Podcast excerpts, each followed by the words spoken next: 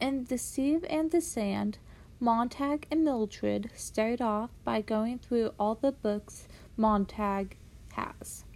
Since he has no idea what the book's meaning is, he calls Faber an old English professor.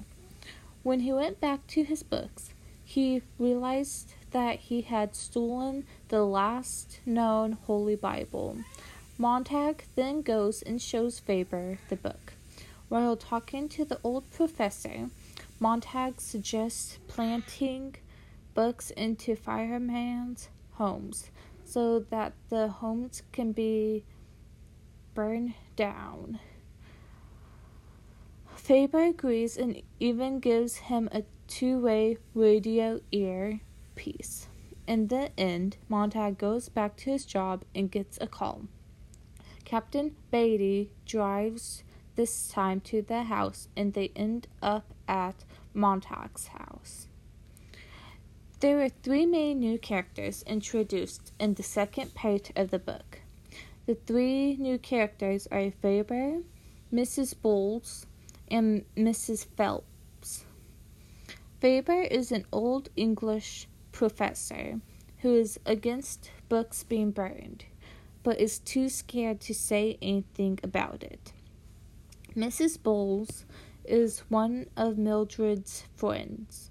She does not really care about her life, the three ex husbands of hers, and her two children that hate her.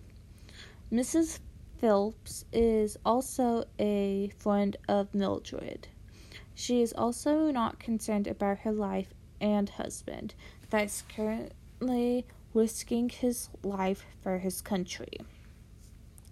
Guy Montag is like everybody else and believes what the government says is true.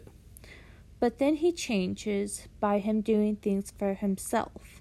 Clarice Faber and books all influence his choices and him changing.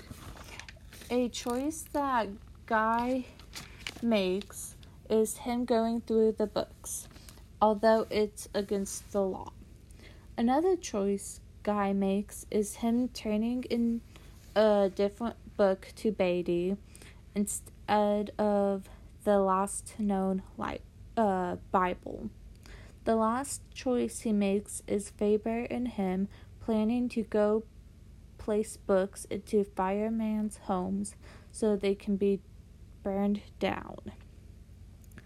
I am glad that Guy Montag starts to think about himself and not be like everybody else that does not care about theirs and others' lives. Wednesday, I will be posting my last Fahrenheit for 51 podcast.